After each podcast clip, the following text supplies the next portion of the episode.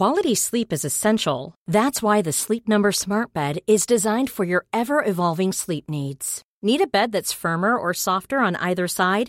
Helps you sleep at a comfortable temperature? Sleep Number Smart Beds let you individualize your comfort so you sleep better together. JD Power ranks Sleep Number number 1 in customer satisfaction with mattresses purchased in-store. And now save 40% on the Sleep Number limited edition Smart Bed for a limited time.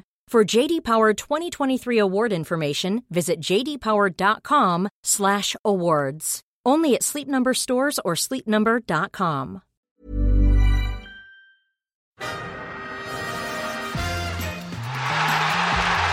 Celo se tiraba bien ahí Xhaka, como siempre, a no hacer prisioneros.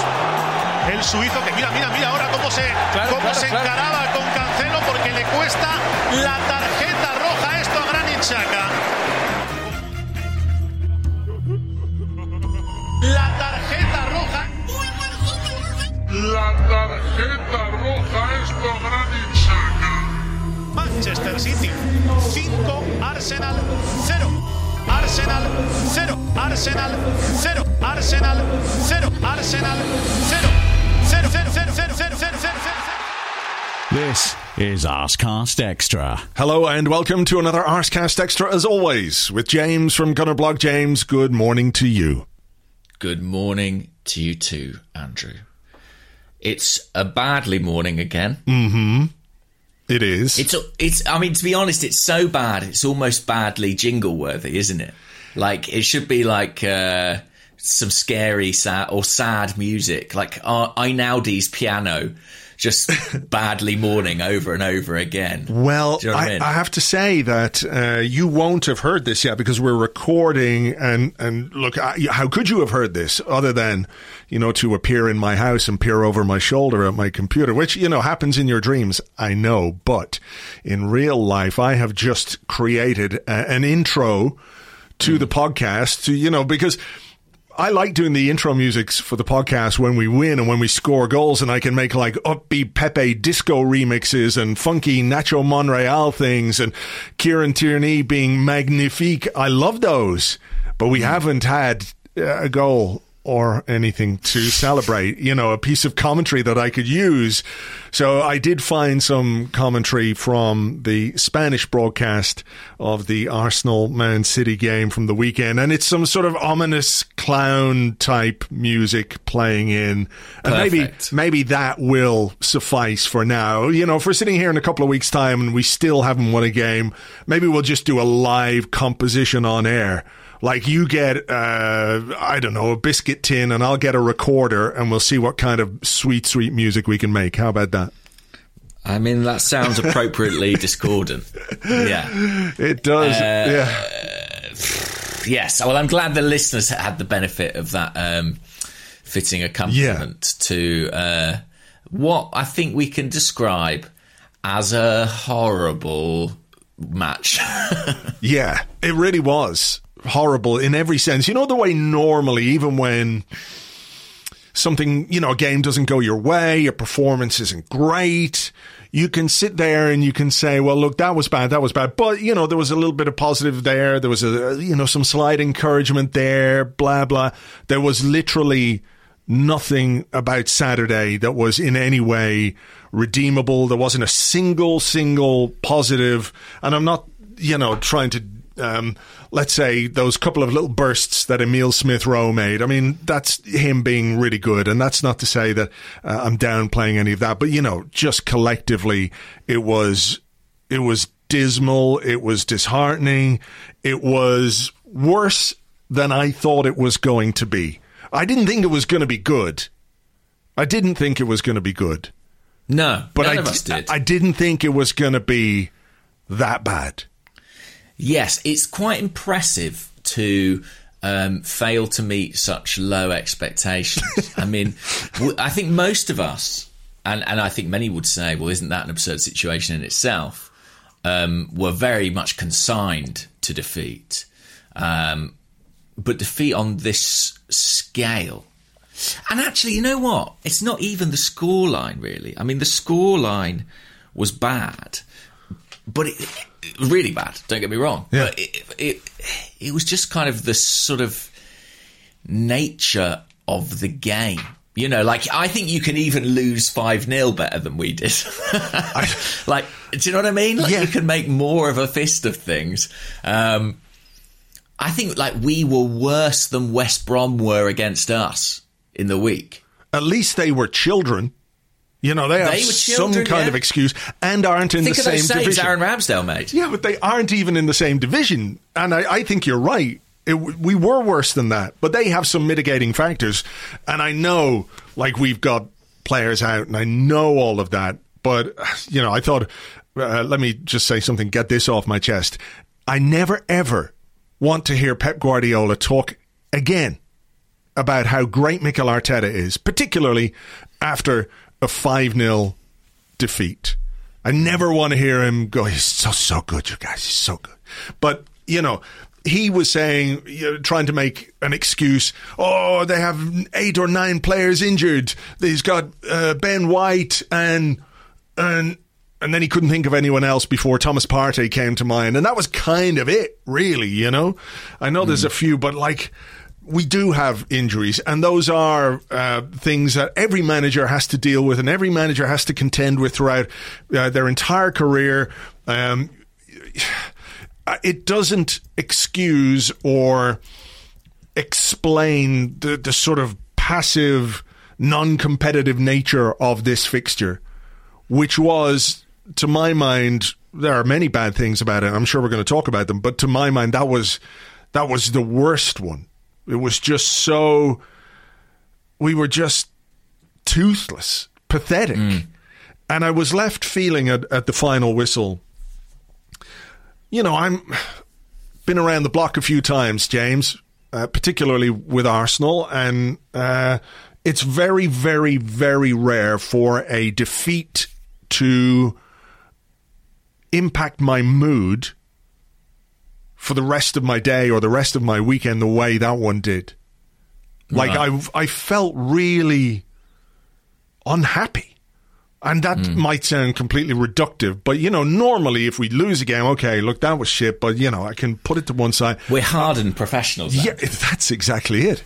It's broken through this veneer of, of hardened professionalism, this titanium shell of, you know, I genuinely felt really downhearted and dismayed by what I'd seen and what had happened and what the wider repercussions of that were. Um, I mean, at one point, you know, had it not been my job, I think I would have just switched off and gone Oh, outside. me too. Hundred percent. You know, and that that I think that that realization really ha- uh, had a a profound impact on me for the rest of the day. You know, because it was like I'm supposed to like this. I'm supposed to, even if it's not great, and you, you, you go into a season, you support a football club, you expect ups and downs. But I really just wanted to switch off and have nothing more to do with it for the rest of the day, um, which you know is not possible. And I'm not complaining because I love what I do, I love my job, etc., etc. But that was literally how I felt during that second half. How do you feel about talking about it now for an hour and a half? Slightly better. I mean, You just want to go outside. Yeah. Just want to forget all about No, it. no, no, I tell you what, are. I got a text off Elliot who said, Do you want to do the instant reaction part? I said, No, No. thanks. no, No, thank you. I really don't. Good luck to you. Fair play. And good luck to you. But no, absolutely not. Because I think, uh, yeah, I just, I could, I literally couldn't have done it. It's not to say I wouldn't, I would have gone on and, and not let rip or vented or whatever, but I just literally could not face the prospect of, of talking about it at, at that point. I'm better now, I think. Yeah, yeah, yeah. No, I would have been the same. I, I think. Uh, well, I, you know, as you know, I do my sort of post-match uh, video, and it's oh, it's tough when you really lose heavily like that Yeah. to find the motivation. But um, yeah, it, it was bleak, and I, I, I, my personal reaction is that like I, I'm sort of I can take it Arsenal being bad, but actually, what really gets to me is like what that creates the kind of while I completely understand it, all the anger and negativity, and you know, because my sort of social media timeline, like it or not, is quite a sort of big part of my life. And so, like, when I open that up, and uh, it's just like everything I read is is horror and dismay. Um, that's a problem for me. I think I sort of like resolved to basically not go on Twitter for the rest of the day, and that was sort of my way of compartmentalizing it and not having to continue to engage with it. Yeah. Uh, Without that, I think uh, it would have really got me down. It, Yeah. it was, yeah, it was really bad. I mean, it was very, very difficult. I'm full of admiration for anyone who wasn't professionally obliged who watched till the end of that game because it was so over and there was so there wasn't even really a realistic prospect that Arsenal might get a consolation goal. You No. know? I mean, look at the possession stats for the second half. I think we were in the night. It was City were like in the 80s or 90s, weren't they? I think we had was it eight percent possession in the second half? Yeah, I, I mean, mean, that's I'm- almost unprecedented. Uh, yeah. to borrow a Mikel Arteta phrase. Um, Well, he's in- doing in a lot of history. unprecedented stuff. Um, you know, uh, yeah. I mean that that I think sums up what was so disheartening about it is that like you can. Everyone would accept that when you're down to 10 men against a team as good as Manchester City, who play in the way that they do, and they do play in a very specific way with a lot of possession anyway, it is going to be more difficult than it already is. You mm-hmm. won't find anyone who would argue against that. Nevertheless, we as Arsenal fans have experienced in the past when we've played against teams with 10 men, and I mean the opposition have been reduced to 10 men, they have been um, more difficult to play against than we were. Like it was so unbelievably easy for Man City because I think, and this might come back to something we were talking about last week, that this prevailing acceptance that we could get nothing from this game, I think feeds into maybe the way the players perform. Are they they uh, blind to that, unaware of that? You know this this idea that okay, well, look, the first three games of the season, let's get them out of the way. Hopefully, we'll get a win against Brentford. We didn't, uh, but Chelsea and Man City, they're going to beat us. So let's not even try. You know, I, I think there's there's something in that, um, and, the way that we played was just it was it was really bad. Really Yeah. I, I do wonder if that kind of resignation does permeate in some way. yeah, that's what I meant. That's a nice way of putting it. All right. Um, I, I think it's the thing about going down to ten men. I think is fair. Like you can definitely acquit yourselves better with ten men. I think the timing of when the red card came kind of played into it because uh, you know had we lost a man at nil nil, say, I think um, we would have felt. you'd like to think that there was something to play for, but you know, I think we were 2 0 down. It's hard, there were so many goals, but I think we were 2 0 down when Xhaka was sent off. And um, the game already felt over, and the red card completely sort of compounded it. It was like, I I think as soon as the first goal went in, the life was sort of completely sucked out of Arsenal. And in fact, Jamie Carragher was on commentary and he pointed out that, you know, Arsenal's tactics in that first 10 minutes or so seemed to be around pressing high and trying to prevent Ederson playing out from the back with ease. But as soon as Man City scored, the entire team just collapsed Yeah. into their own third. It was quite incredible to see happen.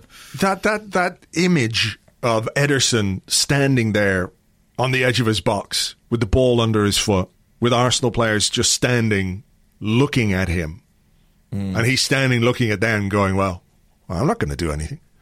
Why would I do anything? It's up to you guys." I mean, I don't know what that was or where that came from. It cannot be a game plan to allow that to happen. And it was happening, I think, even at uh, when we had uh, 11 men, you know? So, yeah, there was something, like you say, the life got sucked out of the team because of the first goal. And, you know, uh, we could talk about the first five or six minutes, which, You know, um, it is ridiculous to say it, but I, I, I do think they were you know, relatively bright, particularly in uh, relation to what happened next. But you know, it, it if you're looking for Arsenal to No, start a game quite, you know, you're looking for us to start a game with with something about us, right? Just Mm. something. And I think there was something. I don't know that it would have lasted. I don't know that the the team selection, which we're going to talk about now, would have stood up to. Um, well, it didn't stand up to any kind of scrutiny because you know City scored after eight minutes. But those those uh, early uh, um, opening stages were not bad, and then as soon as we let in that first goal, it was like, well, we're getting beaten now, so let's not do anything. Yeah, I I, I I agree it's perverse, but I did think the first five minutes were pretty good. I think I even texted somebody and was like, uh, oh, "I'm quite surprised. This is actually okay." Uh, and, and there was a sort of adventure to the way Arsenal were playing that I didn't anticipate. Um, I sent a text to uh, Lewis Ambrose after the game. I said, please don't do a tactics column for this one. And he said, I don't think we get much interest for how Arteta masterminded the opening four minutes at Man City. yeah, I'm just looking back now to see if I uh, to see what I said. It was it will it'll be something incredibly uh, bad. Oh, there you go, twelve thirty six. Quite a good start from me. And then the next one, 30 seconds later. when does the fucking up begin? And then twelve thirty eight. Now. there we go. yeah, I mean, you could write the script, couldn't you? I think I said in the live blog, like, I wonder how quickly Man City will score their first goal. Uh, I was, you know, thinking maybe two or three minutes, but we got it as far as eight. So I guess we can uh, take some positives uh, from that, some encouragement from those opening eight minutes. Let's talk about the lineup because I think uh, it, it merits some discussion. Why are we playing Sead Kolasinac? I know there could be more to that, but I think that's just a wider issue. Why are we playing, say, Kolasinac as the left centre back in a back three, while there are other options available to the manager? Why are we playing a guy who reportedly spent all of last week trying to get Arsenal to pay off his contract so he could join Fenerbahce on a free to go hang out with his his buddy again? What is going on here? And do you think? Let me uh, put something to you that I think is relevant to this as well. Because look, he could have played Kieran Tierney at left centre back and played Nuno Tavares as the left wing back. I mean, that was an option to him. This is a player that we have signed, a player that we signed that we like more than Kolasinac, who we gave away. We gave him away in January, leaving us with no left back. We would rather have no left back than even have him in the squad. And now he's starting against Man City. And like, what does it say about Pablo Marí, who I think has had an iffy start to the season? I don't think he's, you know, really there. But what does it say about your squad that Pablo Marí is sitting on the bench, who's a natural in that position, and you're playing a guy like Kolasinac with all the stuff that surrounds him? I mean, it's a sh- it's it's not going to do much for his confidence either, is it? No. It's interesting, isn't it? Because I think in the last couple of weeks, I've found myself saying, I think, you know, maybe you should go to a back three, or, um, you know, I think. Uh, I think we should probably drop Pablo Marí. And then when I saw the lineup, I kind of had my head in my hands, was like, no, not like this. this isn't. I, I didn't mean this. I mean, I was at West Brom on Wednesday to watch Kolasinac play at centre back. And I did not leave that game thinking, I hope to see more of that at the. It- uh, he wasn't we won atrocious. 6-0. yeah, he wasn't atrocious, but he just, you know, he, he didn't look comfortable. But I have to say, uh, so yeah, I think it's really bizarre. I think your point about why did we not play Tavares is a great one. I think you can look at, you know, if Kolasinac is available for selection, then why isn't Ainsley Maitland-Niles Yeah. available for selection? I, I, you know, I think there's every chance um, that he's going to be on the move in the next day or two. But so's Kolasinac in all likelihood. So I don't really see why it's one rule for one and one for the other. I don't believe that Maitland Niles wouldn't have done a better job either as left or right wing back than Cedric Soares, for example. Um, so yeah, that was all baffling and bewildering. The other thing to say about the back three, was really interesting. I was at the game um, on Wednesday night. I was I, I there was someone I knew was there who's not an Arsenal fan, and I spoke to them afterwards and was like, "What did you make of it?" And one of the first things they said to me were was that they were like Chambers and Holding. They aren't up to much, hmm. and it, I only bring it up because as bad as Kolasinac was, I'm not sure he was even the worst player on the day in that back three. I, um, yeah, I agree. And, and, I, and I sometimes feel like it, it takes a, a neutral or an opposition fan to tell you sometimes things about your own team that you may not hmm. be fully aware of or fully uh, taken in. And the fact that after West Brom, a game which we won 6 0, you know, someone said to me, I don't think James and Holding are up to the level. And then you see what happens at the Etihad, and you sort of can't, you, you know, you have to question that and, and, and sort of interrogate that. you know? Yeah, yeah. No, I do. Th- I think. I think that's a fair point. I I don't think Kolasinac was our worst defender on the day, not by some distance. I just think it's the the wider. Um, you know what his selection means about what way we have constructed this squad, and I think Yeah. the Kolasinac selection opens up the William Saliba conversation again, because if you're How can it not? yeah, exactly. The only reason or the only justification for sending William Saliba out on loan is if you've got players who are better than him. Right? If he needs to develop, he needs playing time. I, I think we can all understand that. But the only way it makes any sense from an Arsenal perspective is if we have got players who are better than him. And when you're playing, say, Kolasinac in a back three against Manchester City, it just does not stack up. It does not. You know, even Pablo Marí.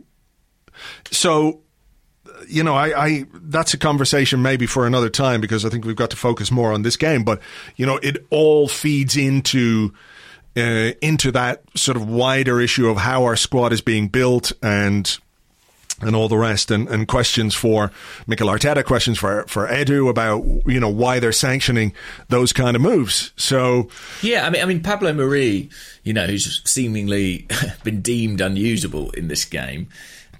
You know, the signing of Marí and the signing of Cedric, yes, Raul Sanllehi was at the club in that period, but so were Edu and so were Mikel Arteta. Uh, and I don't think, personally, I don't think we can attribute those to one man. You know, people, multiple people have to sign off on those deals, and they don't currently reflect well yeah, on the on the device I mean, the club. You know, I, I think, uh, and this is not trying to defend Arteta here because he's picked these players. You know, he picks them in the team. He played them, played Cedric. You know, against Chelsea and Manchester City, this is a guy who was basically the fourth choice right back in preseason. Somehow is first choice, and I know there are maybe some extenuating circumstances, but you know he's playing against the two best teams in the country. Arteta get is right to be criticised for selecting them. Um, I do think, though, given some of the background with those deals, uh, I, I reckon that there's probably more on Raul Sanllehi and Edu than Arteta when it comes to the signings themselves. But when it comes to playing them, when it comes to picking the team, that's on Arteta, obviously, because uh, you know he's the man who does that. And there's no outside influence uh, in that regard. So Yeah, I think that's fair. I think that's fair. I just think, you know, it's tempting to sort of look at the squad and um, say, well, this is all, you know, this is all down to mistakes from long gone regimes, and and I don't think that's true. I think there are people in the club who are responsible for some of the shape of the the, the roster as things stand. But yeah, I mean, it, was it, the Kolasinac thing is de- definitely difficult to understand. Um, really difficult to understand how we've sort of ended up in that position. I mean, in pure, you know, what would I have done terms? I think I would have had to put Tierney into that back three. Yeah. played somebody else, be it Tavares, be it Maitland Niles, be it whoever, as a wing back. You know, Yeah. you've done that against Manchester City successfully in the past. yeah, you won an FA Cup fucking semi final. yeah. Fuck's sake. Yeah. Um, I mean, beyond that, what what did you make of the midfield, such as it was? interesting. I mean, it was kind of Granit Xhaka um, on his own, as far as I could see, and then Odegaard, Smith Rowe, and Saka kind of ahead of that. Um, you know, in possession, in attack, it was almost like a 4 1 4 1 with Tierney pushing up really high. I, I mean, I have to be honest and say that in that first five minutes, as crazy as it sounds, I was like, look, this is something, you know, it's interesting. Um, they appear to be under the sort of instructions to try and prevent City playing out from the back. When we got forward, we had numbers in attack, and we, I think, down the right flank a couple of times, we made them look a little bit vulnerable. I, I wasn't. Um, it was it was it was it had its problems, but I was like, at least it's uh, sort of front footed. But of course, once they took control of the game, um, it was a real issue, and they you know they began to find Yeah. space around Xhaka very easily. We'll come back to Granit Xhaka. I think it was a weird, really weird team selection, and maybe it was impacted by the the loss of Pepe overnight, who was ill and and what have you. But uh, I, I just don't really understand why you would play.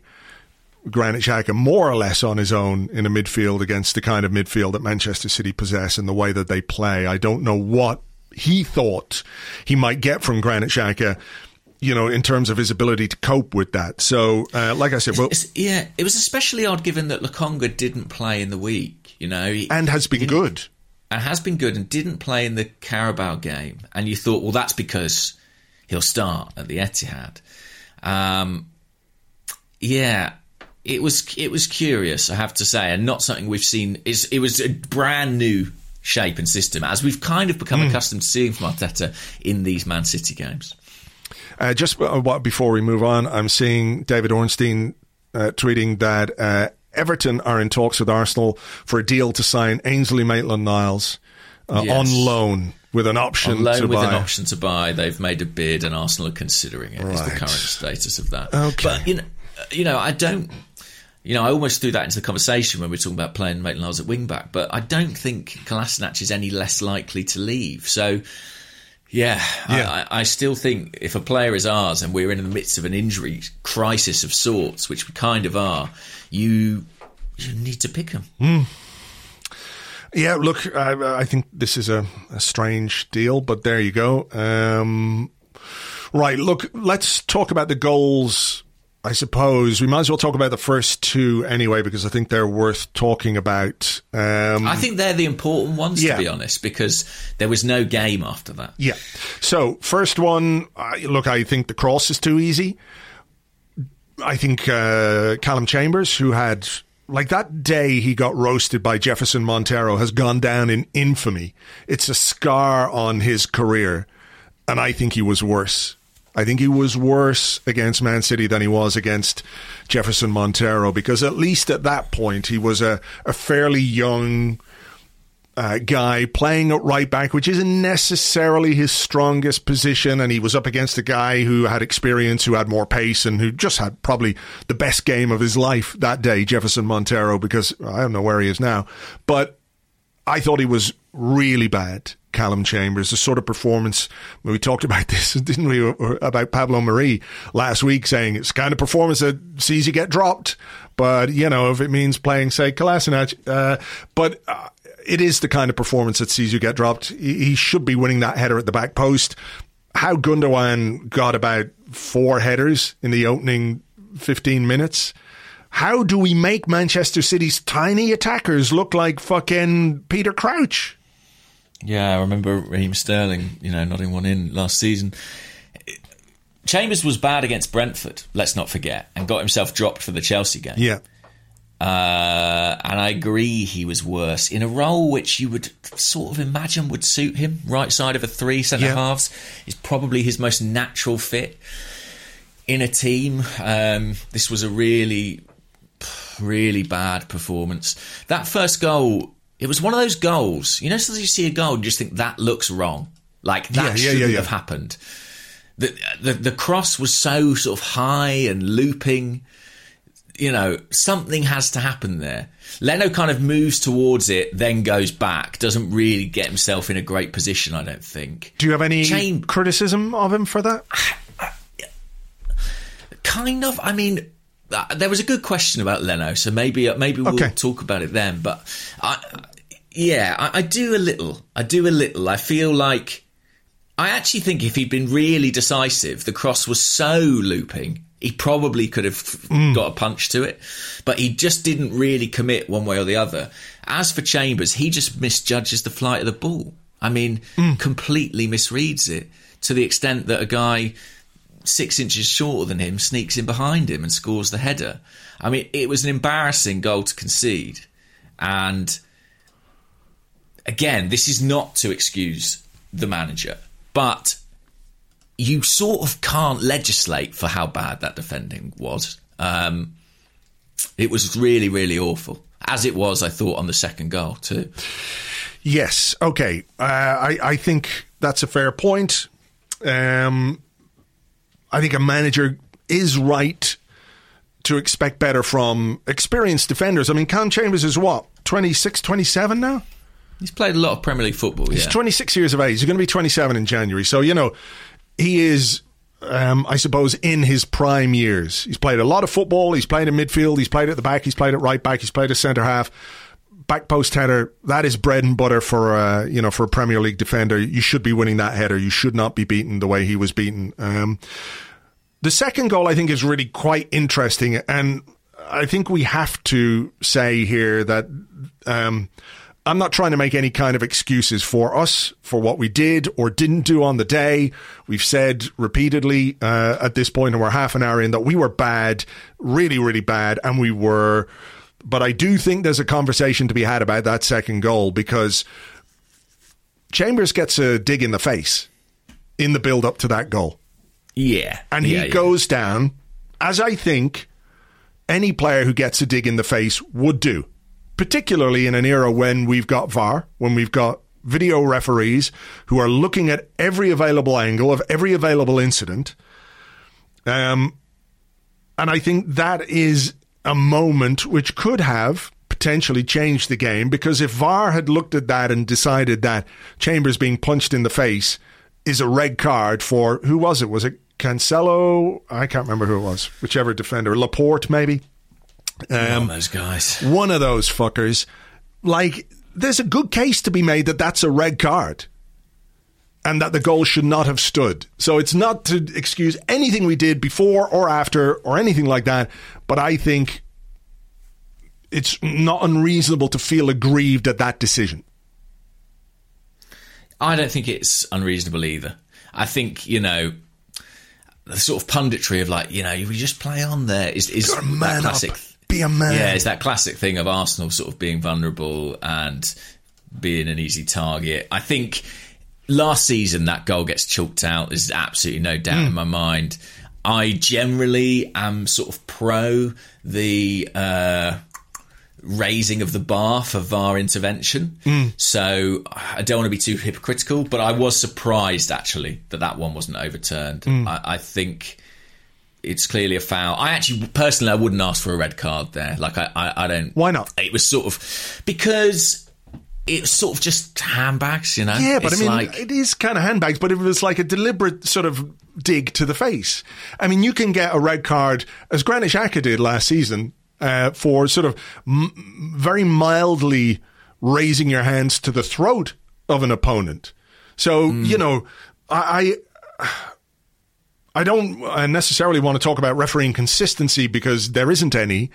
But like, if one thing is a red card, I don't know why that wouldn't be a red card, even if they've sort of um, shifted the, the the threshold for what might be considered a decision that they can overturn or not. Yeah, yeah, yeah. I, listen, I think if you're if you're judging it by kind of the general standard of what constitutes a red, I think last season maybe that would have been. Um, but yeah, I, I was surprised about that. As for what follows, Oh. uh, it just looks really ugly, and it's funny, isn't it? You know. Every year, pre-season happens, and we're like, "Well, don't we know we can't read too much into pre-season?" But from the very start of Arsenal's friendly games, they've looked vulnerable on set pieces, and so it has proven in the Premier League. I mean, I think we have we have struggled in those scenarios. We conceded from a set piece against Brentford. We conceded from a set piece here. Um, yeah, re- really disappointing. I mean, the way that Man City took the free kick, and they, I think I, I could be right. I think they had three men standing there going, well, why aren't they coming towards us? And we stood there, and eventually somebody made a move towards the ball. The cross came in. Cedric did a little pirouette. It deflected off him into the path of whoever the fuck score was it Torres, uh, Ferran Torres, who scored the goal. Um, one of those fuckers, anyway. Uh, it, it's just passive. Um, I don't know how to describe that defending or wh- where that comes from. Where does that come from in a professional team? Like, is that Yeah. not a scenario that they will that they'd have worked on? You know, if they take a free kick, I mean, it's again, it's bread and butter stuff. Close down the man with the ball, push out. I don't, you know, it's just really bad. Yeah, it was pretty hapless stuff. Um, and that's actually sort of one of the kind of thematic things that's most troubling me at the present time is that, you know, I did feel that one of the things Mikel Arteta was able to do when he came into the club was provide organisation and structure and a degree of defensive solidity. And it it does feel and I'm I'm wary of tr- sort of drawing this conclusion too quickly because we're only three games into a season, but it does feel as if that has really slipped. Um, and without that platform, without that kind of foundation, uh, you do fear for the team and, and certainly for the manager. So we're 2 0 down, and the the likelihood of getting anything from the game is slim, Yeah, really slim. very slim. Yeah, Yeah. Like basically non existent, particularly when you concede two goals the way we conceded. Like if you make Man City work for their goals, okay. You, you've been pulled apart by some brilliant play, a piece of individual brilliance, two pieces of indi- individual brilliance, maybe. Who knows? But when you gift basically two goals to the opposition like that, Well, in the space of five minutes Yeah. as well. Yeah, Yeah. exactly. You know, the the dust had barely settled on that first goal and how bad it was, and we concede one that's equally as pathetic. Um, We actually almost get one back, don't we, through Emile Smith Rowe blocking was that uh, that was that was at two 0 wasn't it? That was Yeah. again Ederson. You know, Smith Rowe closing him down. The ball squirted a, a, across the line. Um, but you know, weird things happen in football. Keep it eleven versus eleven. Go in at halftime, reorganize. Blah blah yeah, I blah. mean, let's know. say that ball cannons off Smith Rowe and goes in the net. You Yeah. know, suddenly there's uh, at least a glimmer of hope. Mm. But going down to 10 men makes the whole thing fucking academic. Academic. And I, you know, uh, at halftime, I was like, I wish there was a way we could just sort of concede the game. We don't have to play the second half. Well, yeah, someone was saying like if we get enough people sent off, I think it just gets ruled as a three 0 win. Um, Yeah, that the- was kind of the best outcome for us. Maybe, but then, you know, we would have some issues going into our next game against Norwich if you're getting, you know, six, Depends who. six Depends cards. who we get sent off. yeah, well, true. Um, Granit Xhaka. Yeah. Granit Xhaka. Um, If only there was some sort of parable about scorpions. You know what I mean? like mean- it, it, it fits so aptly to Granit Xhaka. Granit Xhaka is always going to be Granit Xhaka, isn't he? Yeah. He is. That is the reality of it. We should know this by now. There is a pattern of behavior that is inseparable from him and his existence. Mm. You know, it just it, it just will always happen. It's happened every season that he's been here. There's been one or two moments, sometimes a bit more, but you know, usually one or two moments in a season where he loses his head, does something stupid, and the team suffers as a consequence of that. And I know we differ quite uh, a little bit on this one in terms of the red card. I think you feel it's maybe a little bit harsh. Um, and I, I, do. I do think that. I do. I know what you're saying, and I think we had a conversation on WhatsApp. Like it's very much a um, an away team red card for a player like Granit Xhaka. Yeah. You know, there, there's a cocktail of ingredients there which make it quite a specific red card, if you like. You know? Yeah, yeah. Um, but I don't want to think it's a definite red card. I think it's a you? definite. Well, I think because of all those things, it's a definite red card. Like I don't want to talk about the the inconsistency of refereeing decisions or or other tackles, you know. And I know we do the whole well, if that was Granit Xhaka, that would have been a red card, you know, that kind of stuff. Yeah, yeah, yeah. But that's kind of true, though. That if it's Granit Xhaka, it's more likely to be a red card. So if you're Granit Xhaka, behave Yeah. accordingly. Do you know what I Well, mean? Well, the baggage is real, Well, so exactly. adapt accordingly. yeah. Exactly. So I think, you know, if you go jumping in with two feet, even if by the time you get the ball, you've got a leg underneath you and you've you've taken the ball, and Cancelo, you know, does a bit of theatrics or over, overreacts or whatever.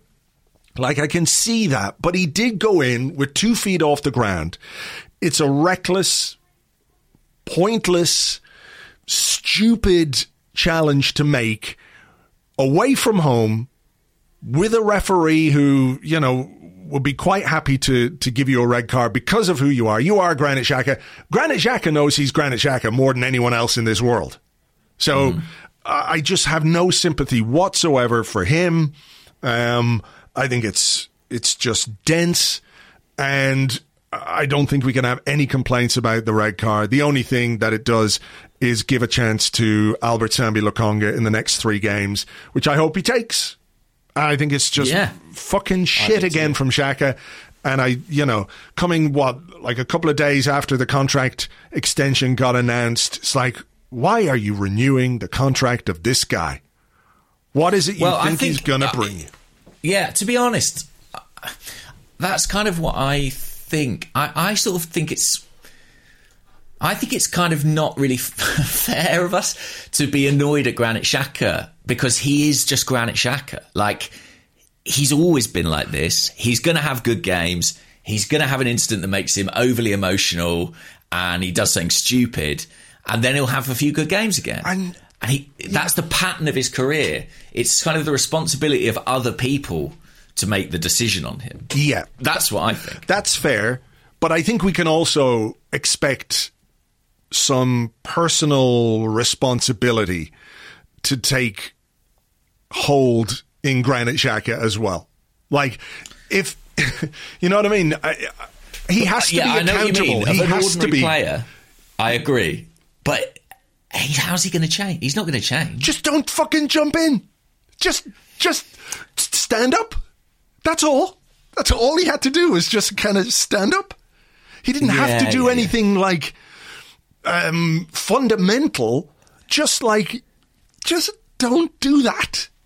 You know. I, I know what you're saying. I know what you're saying. But he, I, it's like saying, it, it- it's it's like asking him to be something he isn't. Uh, like Sensible? it- it- he, yeah. Well, partly. Like if this had happened once or twice or even three times, I'd be like, yeah, I reckon he can curb that. But there's no part of me that believes that he can or will. And that's sort of the problem of the player is that he does offer a lot of positives, but he'll always do this. He will. All, I, I guarantee you, he will always do it. I- I- there won't come a time when he stops. Yeah, I no. I agree. I agree, but I also think that um, in some ways removes him from the equation. When I think, you know, there, uh, there was an article doing the rounds, wasn't there, on Twitter over the weekend with, with uh, Arsene Wenger saying, "Well, Granit Xhaka shouldn't tackle really." Uh, my advice to him, it's Yeah. genuine. Yeah. That's what he said. Yeah. My advice to him is uh, stay on your feet. Don't go jumping in. And that was, I think, in his first season with us. So I think, you know, as much as you're right about him and the character of him, and that this is something that he is always going to do, and if you, as a football club, um, continue to pick a guy who is always going to do these things which hurt you at key moments in games, um, and I know in this game it's probably a lot less impactful than, let's say, something uh, that that happened in the Burnley game last season, where this he had his hot-headed moment in a game when we were on top. We probably would have gone on to win, but all of a sudden we're down to 10 men and then, you know, we're fucked. So it's not quite the same in a game that I think we were going to lose anyway, but he has to at 28 years of age demonstrate even the slightest willingness to learn and to to to change his behavior like th- this idea that well you can't take it out of him because that's just who he is I, you know i do get it but like that's the player has to take some responsibility for this as well I know what you're saying, but he won't change. Like you know it as well. I know it. change. I know, And the that- thing is, certain players have that that kind of hot headedness, and generally, um, like some really great players have had it, and Hmm. you kind of forgive it because you're like, wow, you're a truly great player. You know, so if you get sent off a couple of times a season, that's something we're prepared to live with because Hmm. of everything else you contribute. Granit Xhaka obviously is not that quality of player, but he is that type of personality, and it will never, in my opinion, go away. Maybe when he's like 50 or 60 and like his testosterone levels decrease, that he'll get over this kind of problem of hot headedness and emotional reactions. But I just don't see it now. And uh, by the way, on the tackle, like I accept the red card. I can completely see it. I do think. I do. If he was sort of corrupt, like if he was lunging, he is lunging to the ball, not the man, and he is on the ground by the time he arrives at the ball. I don't think he was trying to do the play. no i don't think so either I- but I, I- think he was trying to do that. Do you remember that Thierry Henry thing where he like? Uh, This is a very extreme example. It was against Liverpool, I think, where he made like a sliding tackle where he sort of flew across the pitch for about five yards. Do you know the one I mean? the one where he l- literally jumped in the air Yeah, yeah, yeah. I like. It's I mean, I think Thierry example. Thierry Henry was lucky to avoid prison for that, let alone a red card. It was fucking. Yeah, but he's not. Again, he wasn't going. He No, was trying to yeah. ex- get to the ball in the quickest route possible. Right? He wasn't trying to.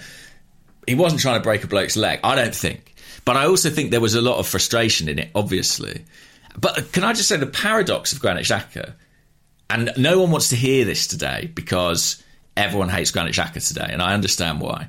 But the paradox of Granit Xhaka is him getting sent off against Man City ultimately didn't matter him being absent for the next three games may matter quite substantially.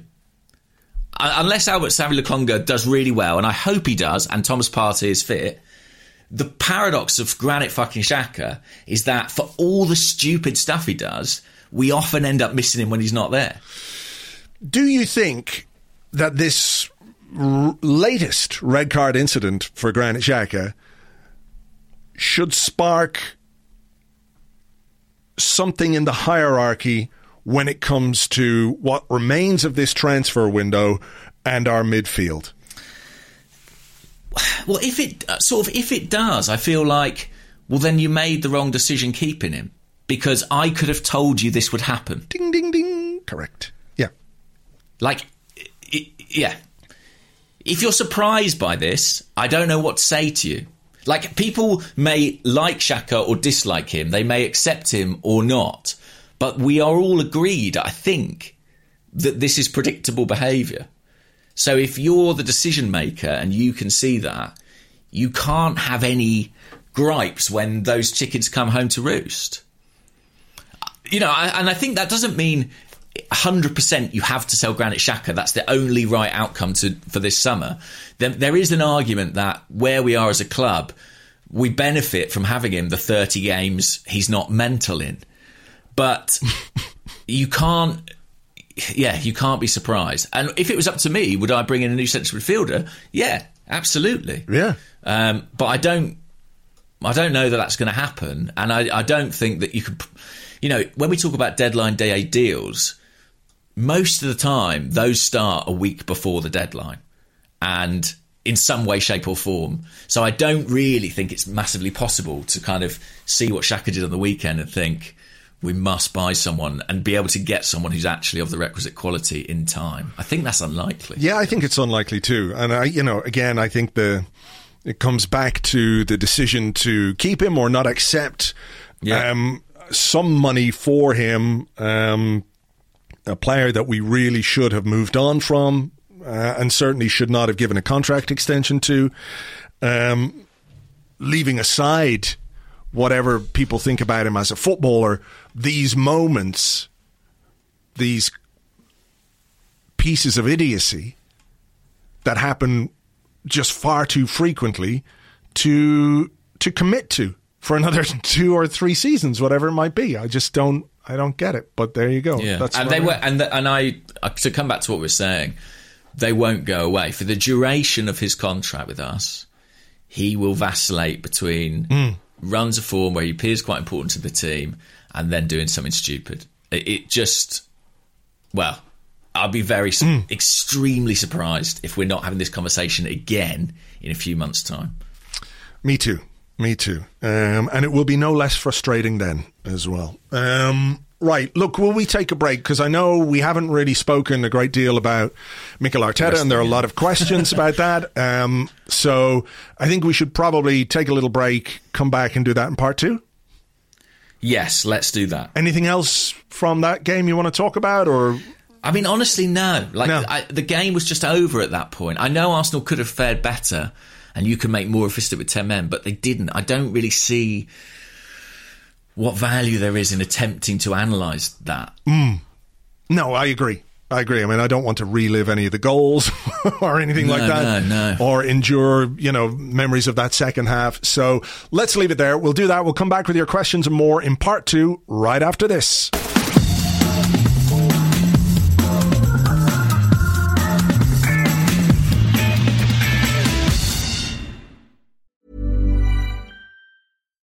Millions of people have lost weight with personalized plans from Noom, like Evan, who can't stand salads and still lost 50 pounds. Salads, generally, for most people, are the easy button, right? For me, that wasn't an option. I never really was a salad guy. That's just not who I am. But Noom worked for me. Get your personalized plan today at Noom.com. Real Noom user compensated to provide their story. In four weeks, the typical Noom user can expect to lose one to two pounds per week. Individual results may vary. Here's a cool fact a crocodile can't stick out its tongue. Another cool fact you can get short term health insurance for a month or just under a year in some states. United Healthcare short term insurance plans are designed for people who are between jobs, coming off their parents' plan, or turning a side hustle into a full time gig. Underwritten by Golden Rule Insurance Company, they offer flexible, budget friendly coverage with access to a nationwide network of doctors and hospitals. Get more cool facts about United Healthcare short term plans at uh1.com.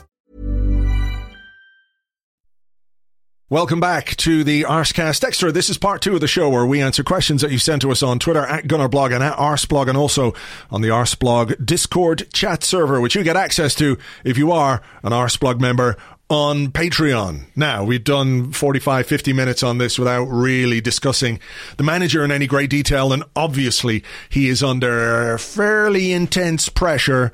So we have a couple of questions. Um, one from James O'Donnell, who's at S.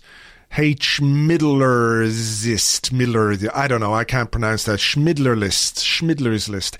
I could do this all day, actually. Um, he says, uh, Morning, gents. I know emotions are always high, particularly after a bad game, and nobody thought we would beat City, but the manner in which we have lost and played has been atrocious. If Arteta was, uh, if Arteta was sacked this morning, do you think there would have been any backlash? And Phil Costa asks, uh, at underscore Phil Costa, do either of you believe in Arteta turning things around? If yes, why? If no, what are we doing here? So fairly, uh, fairly easy ones for you to get your teeth sunk into there, James. Yeah, yeah, yeah, yeah. Um, I think that he last season did actually manage to inspire some sort of turnaround from what I truly believed was an almost impossible situation. Death spiral. You know, yeah, I mean, it really was like death throes stuff. And yet, he kind of stabilized the team from there, which makes me. I'm not saying he made the team world beaters or anything like it, but he definitely stabilized the team, which makes me think it may be possible to do so again. as bad as these three games have been, it is three games. He did win the final five matches of the last Premier League season. So we are talking about a run of three games here. I, I think that he will definitely get more time. There's no doubt in my mind about that. I said if he is sacked before the Norwich game, I will live stream me eating my book. I 100% swear by that. I will do that. Um, I will be allowed condiments, is the only sort of caveat I'll make to myself to help get that paper down. It's a lot of pages. It is. But. Um, Eat the audiobook would be my recommendation. Um, it's just a USB key. That'd be a real way. just a USB key, little tiny one. Swallow it in one. Um, I, no, I think he definitely will be here, and I think that the club have kind of given themselves an interesting, not problem. Well, maybe problem. Basically, there's been a, a clear pivot from the club this summer as regards the strategy for the squad building, and when taking that decision, they presumably also had to consider: Do we think Mikel Arteta is the right man to oversee this squad? Mm. And it's you know a young squad that we're going to put together with a kind of long term view. And they did take that decision, seemingly, you imagine, in the summer that yes, we are going to persist with this manager. We're going to make him part of that project. I don't think they will throw that out after three games, and I I personally think that's right. Um, but I do think that these results and the nature of the results, more so than the results, Mm. the nature of the performances, of course, create a huge amount of pressure. And I, and I also have a feeling that kind of as soon as a manager has had a bad run, um, it creates so many doubts. Like the doubts that were created in that run last winter haven't been expunged for many people. And I think every time there is a setback or a series of bad results or a complete hammering like we saw at the weekend, those doubts will resurface. And in a, in a way, it's like they're kind of chasing Arteta. And I, I fear that sooner or later they will catch up with him. He needs a really strong set of results coming out of the international break to regain some trust from the supporters. I kind of think he probably still got it from those upstairs, but from the supporters, uh, you know, it's kind of as weak as it's ever been. Do you think there would have been a backlash if the you know, if there was an announcement? I don't. I don't either. I don't. Do I Um, believe in Arteta turning things around? I kind of compared Saturday's game on the blog on Sunday. I compared it with the game that we played at Manchester United in 2016. And I think What he- one was that? Sorry. That was when we lost three two. I think it came after we Oh, after the Leicester game, yeah. And you know we were there or thereabouts in terms of the title. And for me, that was the game where look. I think obviously everyone had um, doubts about what was going on with Arsene Wenger and his ability to um, achieve what we expected him to achieve. I think just hmm. being clear about that. And that was the game that kind of just put the nail in the coffin for me. And the Man City game felt a little bit like that for me hmm. when it comes to Mikel Arteta. I think, I mean, he used the word unprecedented more than once in the last few days. And I, I we're in a, a situation, or he's in a situation where it would be basically unprecedented for a manager to turn it around fully. Like, I'm not saying he can't achieve results. I understand the logic as well. Um, you know, of it's only three games. I mean, we had uh, just to sort of give it a little bit of balance here um, on the Discord. Alan Harborn says, "Is everyone blowing this out of proportion?" We were never going to beat Chelsea and City, and Brentford maybe should have been called off. Real test starts now. I see it. I see that. I mean, I do. Um, but the reality is, we played really badly against Brentford. Of course, there were mitigating circumstances. We were poor against Chelsea. We were even worse against Man City. I think it is the nature of the defeats. Like if you get beat by Man City, but you at least give them a test. You try or you you're competitive. You know, I think people can people can deal with losing. People can deal with defeat if they can see that their team is competitive, it's trying, it's organized, it's trying to play football in a, in, in a certain way. I really feel like none of that is there. And to me, that is the big, big worry. You know, I know we've got players missing, but do you, you know, can you really say Gabriel, hmm. maybe Thomas Partey gives us an extra dimension in midfield? But beyond that, is Gabriel and Ben White and Thomas Partey, are they the the pieces that are, are going to make all of this click and come together and be cohesive and all of a sudden we'll be playing football the way we want to see Arsenal play football. I'm not sure that that's the case. So I I I think you're right. I think he is going to get more time. I think when a when a club gives a manager 130 million pounds in the transfer market, they're willing to back him. But I also think there's a there's a need to deliver when you've been given 130 million pounds. You don't just get to say, "Well, it's going to take six months or nine months for us to start playing." Um, you know, even if you are building something and and there's logic in saying, "Well, this is going to be a project that's going to take a certain amount of time." If you're sitting bottom of the table at the end of September and you haven't won a game or you haven't scored a goal, then the situation becomes pretty obvious. And I think that's where we are. I think I think Arteta's got September to save his job. Yeah, I think that's probably true. But but you know, I think if you're asking me if I think he can, I think he can because the games lend themselves to that. Well, yeah, let's look at them. We've got Norwich at home, Burnley away. There's a North London derby taking Yeah. place on There's another League Cup game as yeah, well. Yeah, League Cup game, yeah.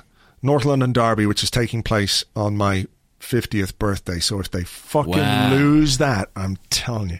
Um, then we've got Brighton, Crystal Palace, Aston Villa, Leicester, Watford before we play Liverpool. So hang on, let's see here. One, one, two, three, four, five, six, seven, eight. Like, what is an acceptable return from those eight games that would lend you or make you think we are going in the right direction?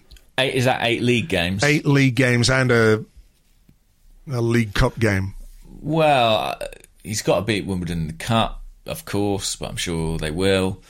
Um, from those seven league games, Eight what's league that? games, I think it is. Oh, eight, sorry. One, two, three, four, five, six, seven, eight. Before we play Liverpool. Uh, what's that? Twenty-four points. Yeah. I think he needs to be. Ah, it's hard to say. I, I- I'd have to sort of look at it more closely, but I think he needs to be around kind of 17, 18. Yeah, I agree. Yeah, something like between 18 and 20 would be promising, you Yeah. know? Uh, Yeah. Over two points a game is where I, I think we need to be averaging over two points a game from those fixtures Yeah. for it to I- I be so. respectable. You know, I, I don't think it's accurate to say he has to win all those games, but you know, he, he needs he needs two points at least per game, and I think um, the Spurs game looms large simply because Hmm. you know certain defeats hurt more than others, um, and they've started the season very effectively, uh, which rubs some salt into our wounds. Yeah. But I, I- the thing is about these big defeats, it's it's interesting. Like we used to be a team or a club. Basically, I, I have a slight suspicion that they hurt more than they matter What do you mean by that? Because I remember the days under Arsene Wenger where we would sort of semi regularly get tonked for four, five, or six by teams like City, Chelsea, Liverpool. You know, I remember seasons where we lost 8 2 at Old Trafford, we lost 6 0 at Chelsea, we lost 5 1 at Liverpool. And I think I'm right in saying that in all of those seasons, we finished in the top four. And I, I basically think that while they feel agonising and they're humiliating, and there's no getting away from that, the way the league basically works is that if you beat the teams who you're better than, you'll probably be okay. Like I don't think we're going to get in the top four, but you know we'll probably get where we need to be if we win the games we should win. Like Brentford. Uh, yeah, exactly. but so so that's what it's on for me. Like it was horrible to lose five one, uh, five 0 Sorry, five one, but flattering. to um, making up consolations, but um, it was horrible to lose five 0 to City. But if we beat Norwich, Burnley, Palace, Watford, whoever else you listed there, will look so much better, and it and it and it it will it will qualify things a bit. You know, I, I just think that as fans, they they they're horrific experiences, but it is only three points that we lost yesterday. Sure, I get Saturday. that, but I, I think it does come uh, back to the nature of what we're doing and how we're doing it and how we're playing, and there's not much to get behind. No. You know, there's not much to excite people. Um, you know, we don't take any shots, so we don't score any goals. Uh, you know, this is a comment more than a question from the Discord from Emil Smith Row Your Boat, uh, who says, Going into the Chelsea game, I expected us to be beaten quite comfortably. Against City, I expected us to be swatted aside, as we so often are. Despite preparing myself for disappointment, I still found myself angry at both displays. Do you think our disappointment, despite our attempts to rationalise our current predicament, is a case of the heart triumphing over the head, or is it that, no matter how low we set our expectations, expectations. This team, Arteta especially, is failing to meet even the most basic expectations of a serious outfit. I don't know. Sorry, I don't know the answer to that. Mm. I think um, I think that we're suffering from a lack of uh, causes for optimism. Essentially, like it, it was a long summer. You know, Mm. The, the, biggest break in domestic football um, that we've had for some time. And we had a very set, a disappointing set of pre-season results, which included losing to two clubs we would like to think of as rivals. We've opened the Premier League with a series of very disappointing results, again losing to two clubs uh, very comfortably that we would like to consider as rivals. Um, there, you know, there is not a lot to hang your hat on. There's not a lot to feel good about. I've seen the question asked a few times, you know, have we improved this season? And the answer is, well, no, of course we haven't. Like, we've lost three games, we've not scored a goal, we're bottom of the table. Mm. Um, I, I do just personally believe, and I know people say, well, look at his whole time with Arsenal, and that's a separate question, but I do personally believe that three games is too small a sample to make a decision on this season. I just do, especially given the other circumstances surrounding those games. If you want to talk about, do I think Mikel Arteta is the right guy over the course of two years or 20 months or whatever it's been, mm. uh, then I think you can have a, a, a more interesting debate about that. But uh, I also find it hard to get sort of excited about talking about the manager going when I think there's no chance of it happening. You know, it mm. feels like it's just speculation. Uh, the the real question is, can we win the next games? Because he is going to be here for them. Mm. Don't you think? Oh no, I think he is. I think he is, and you know, uh, I, I, want him to win the games. I want him to win the games. I want Arsenal to win the matches. Um,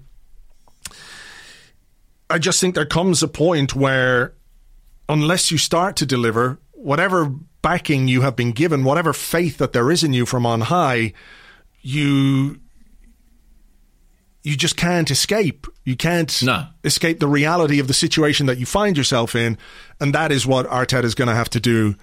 Um, you know, over the coming weeks, anyway. And I'm just looking at those fixtures again. There's another sort of break after the Watford game. There's an international break at the end uh, after that game.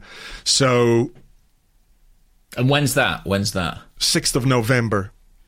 Yeah, I mean, that's when I think we'll really be in a position where if Arsenal haven't improved, they might make a change.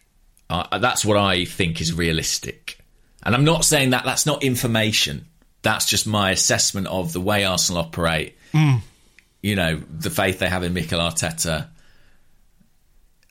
He isn't going anywhere before then unless something, you know, really dramatic happens. Right. Um, yeah.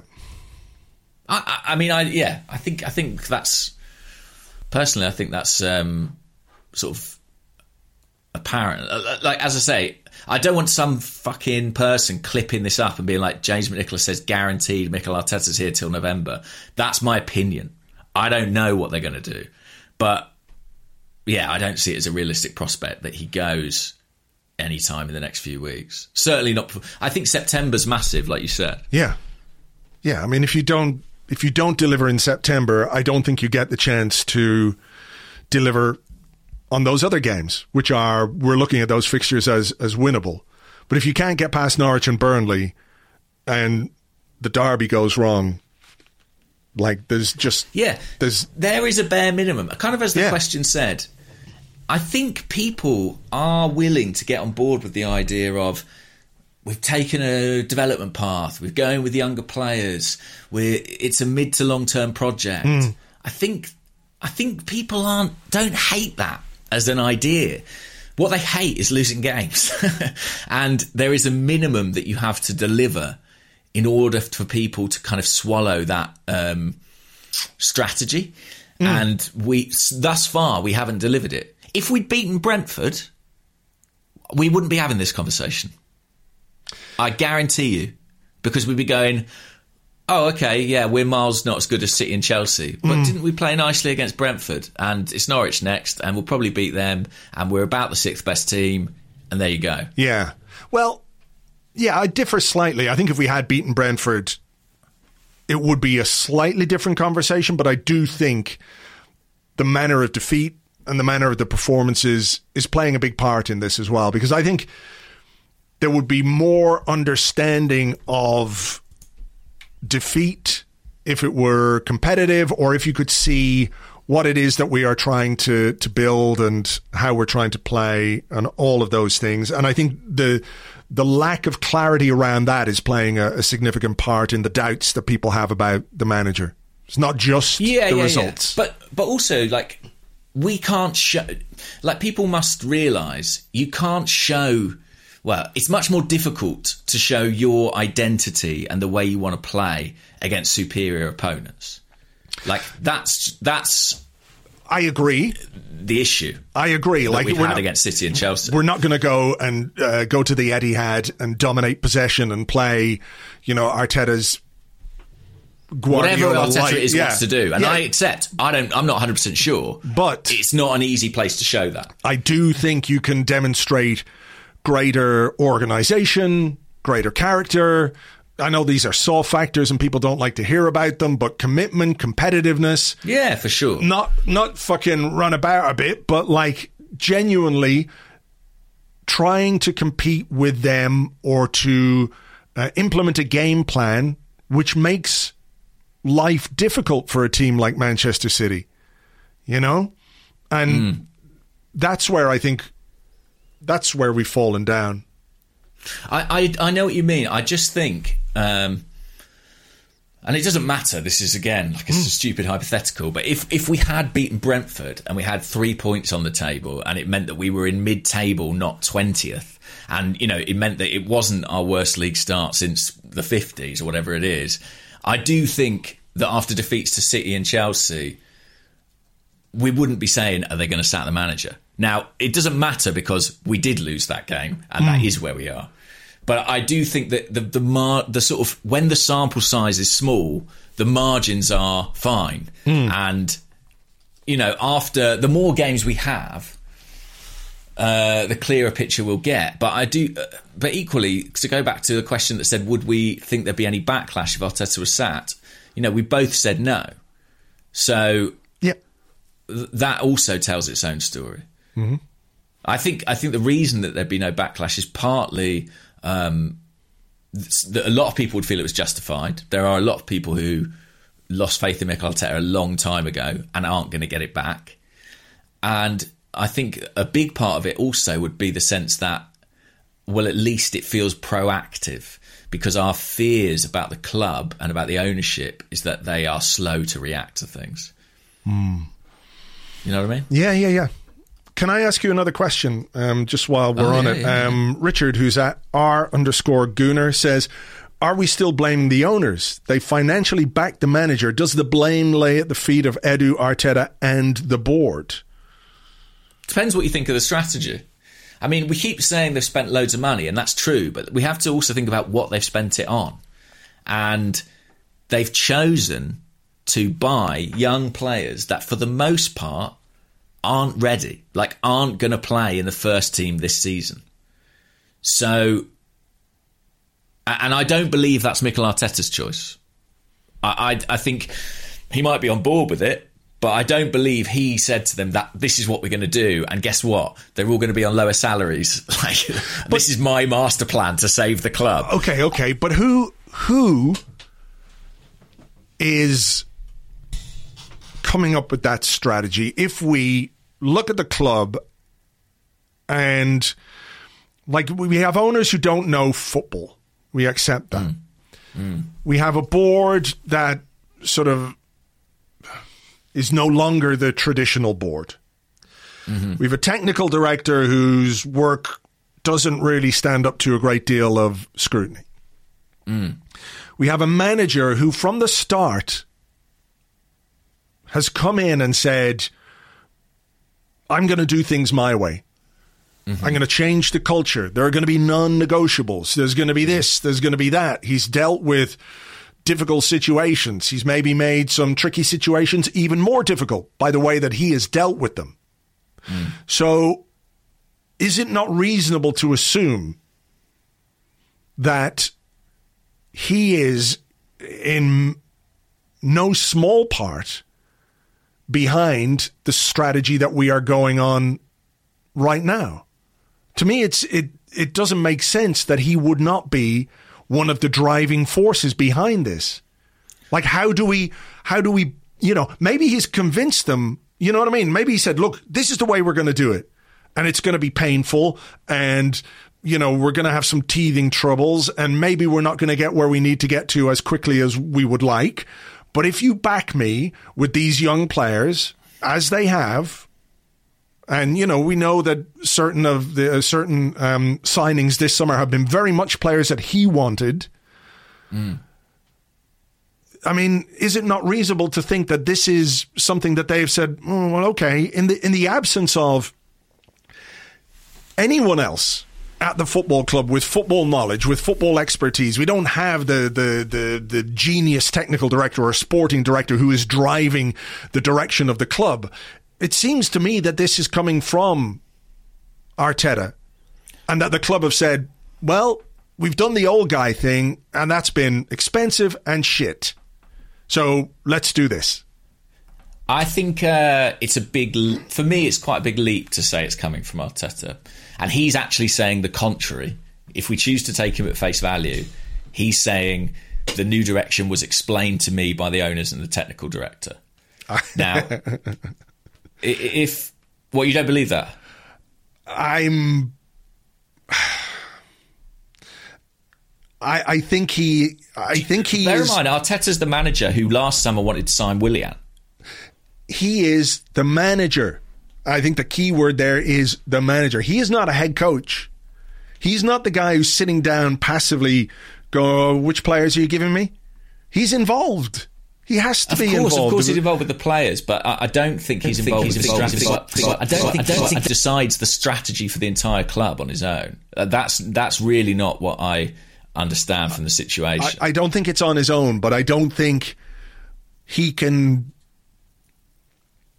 Like, I don't. I just don't believe that he isn't uh, fully involved with the direction that the club is taking. And let me let me be clear about this. I think it's a welcome direction. I think. yeah, it's, I think it's good. I think it's a direction that you know whether people are into Arteta or not. I think after um, years of doing bad transfer deals and sort of patchwork quilt squad building, most people, whether they think the manager is the right guy, the wrong guy, or whatever, would say well, at least there appears to be a a plan, b a sort of measure of cohesion to how we're doing it. Uh, you know, we're trying to build something. I, you know, I think people can see that, and also they can see that, like, if it doesn't work for Mikel Arteta, what we're doing uh, can exist outside of his sphere of existence, if you know what I mean. So we're not buying, you know, uh, let's say a manager came in and says, I want this player, this player, and this player because this is the way I want my team to play. It doesn't work for him. And all of a sudden you're left with players who don't suit the next manager who come, who comes in, right? It's not to say hmm. all of these guys are going to be the favorite of whoever's next whenever that happens. But, you know, you're, you're, you've got a young squad that is relatively future proofed. You're making an investment now. You're looking for it to come to fruition. You know, over the coming seasons. I, I, I, think that's a good plan. So I don't quite know why he is sort of saying all of a sudden that this is like slightly separate from him. I don't I don't buy it. But but but he's not saying it in uh he's not well from what I, the clip I saw he wasn't saying it to wash his hands of it. He he's saying I accepted it and I'm part of it. I, am not mm. saying he's not part of it, but I think the club have taken that direction. I don't see what making him responsible for that does because it's like, well, we think it's a good plan, don't we? Yeah. Like, so what are we going to do? Sack him for it? like, I, I, if it is his respons- if it is his responsibility, then it's something he's done well. No. Well, I mean that remains to be seen. Right. Like okay. The, the, well, yeah, okay. we withhold judgment till we get results. Well, of course, but, but I mean, the the the, the plan, uh, you know, in in isolation, is a good one. The execution right. of the plan uh, depends very much on the quality of the players that you've brought in to be part of that plan. And you know, we haven't so, seen yeah, enough so, yet. So, you know, that's so. What I would say is he is responsible for the execution. Like he makes the choice on the player. Mm. I don't think he sets the parameters. That that's my that's my understanding of the situation. Okay. And so you can be like, he chose the wrong goalkeeper, or he chose the wrong centre half. But I don't think you can say, well, I, personally, I don't think it's fair to say Arsenal have taken a decision to go with under 23 players. Um, that's Mikel Arteta's fault. I don't think that's true. All managers want experienced first team ready players. This is the manager who bought Thomas Partey. This is the manager who bought Willian. He would still be doing that if it was up to him, in my opinion. But he's not.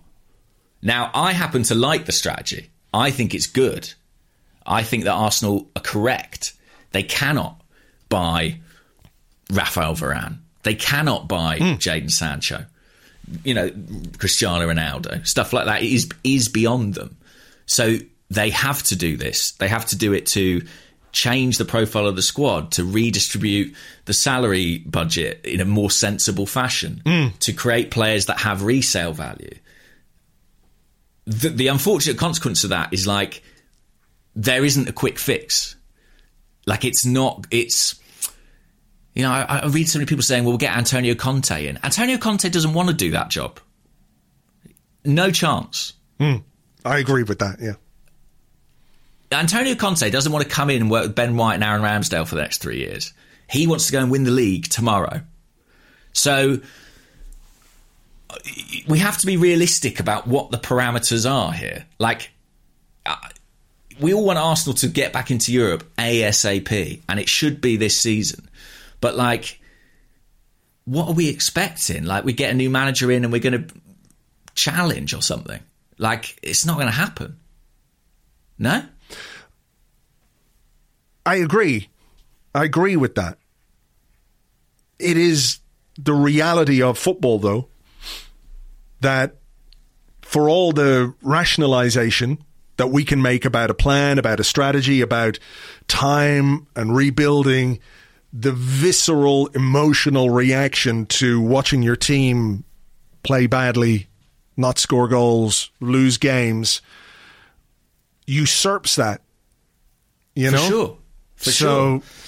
That, and that's what we see, and that's why running a football club is really uh, a mental business because the rationality and logic only has so much place. Yeah. But I think yeah, I, I think that um, what I would say is this: if if the situation or the sort of antipathy to Mikel Arteta among the supporters becomes so toxic and so substantial that there is no choice but to replace the manager, the last thing I want Arsenal to do is pivot in direction and be like, "Bring me Willian again." Yeah, yeah, like, yeah. yeah. I, for the first time in ages, the strategic path, in my opinion, is correct. So I, I, I just I just worry about you turning so early into what I think is actually the right direction. Yeah, but I mean the right, you know, the right direction. We can continue in that direction with with a different coach, with yes, a different I- I- driver, or you know, Yeah, I, and, and that's true. That is true. Like maybe Mikel Arteta isn't the best person to guide this young squad, but what I would say to fans is. Even if it's not Mikel Arteta, if it's Graham bloody Potter or whoever it is, because it's not going to be Antonio Conte, in my opinion, um, it will still be really difficult.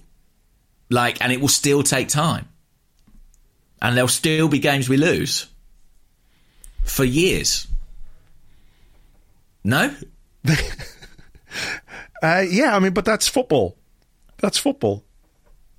That's I mean, th- that's you're going to have to accept. Uh, yeah, nobody's saying that w- we should win every game or anything like it.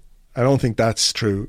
Uh, uh, what's the phrase that that's cropped up um, over the last sort of eighteen months? Direction of travel. I think that's more important than ever. Right now, the direction is bad. We need to um, rechart our course and, and start heading. But um, is the direction bad? Like that? That's what I'm saying. Like, Well, we're bottom of the table with no points and no goals. I mean, in this very short term, the direction is is bad. We've sort of fallen down a, a pothole. We were, you know, ambling along the street, yeah, and now we've fallen down. We've got to get up, get going again. But un, un, until people can become convinced that there's a consistent direction of travel, those doubts will remain. Yeah, I suppose. But I, what I'm saying is, I understand the debate over the coach, but like, don't throw the baby out with the bathwater. Like, don't sort of go, well, it's all fucking shit because th- there is there is uh, they are doing things smarter, better. And I, I do think that, yeah, okay, we're bottom after three games. But I do just think that there's a sort of don't be Granit Xhaka. Don't lose your head and dive in. You know what I mean? It's a long season. It is. It is. And we've got to win some games. Um, I think we've kind of talked this one out. And we're 35 minutes in. I think we've only done one question or two questions. So, yeah, I, I, I know where you're coming from. I think most people will understand where you're coming from as well. Um, but, you know, results will dictate what happens. And that is the simple fact of football. So, They will, they will, but I don't want to get pulled into this thing where it's just like everything's a crisis, you know? In in in 3 weeks time, if we if we're still bottom after like 6 games, okay, fine. But it's 3 games. It is only 3 games. We'll probably lose a dozen games this season. I hope not. That would be improvement on last season when we lost 13, though. So just a regular dozen rather than a, a baker's dozen of defeats. But um, look, Yeah. yeah, okay. Uh, have you got a? You said you had a question about Bernd Leno, so let's let's do that. I don't think it's worth it. Honestly, I don't. I think we've sort of covered it, haven't we? The Bernd Leno. No, just everything. I think like it seems mad to now be like, oh, what about Bernd Leno? Bernd Leno doesn't matter.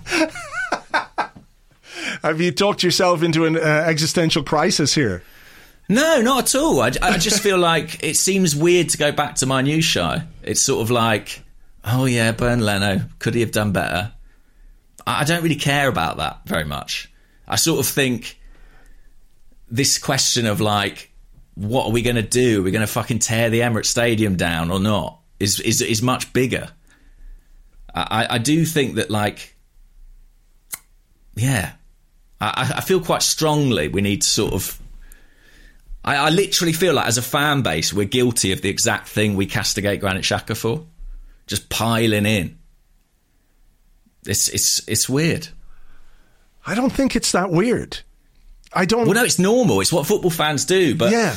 I, I suppose, like, I just think there's no realism about where we are. I, I really feel like the expectations are.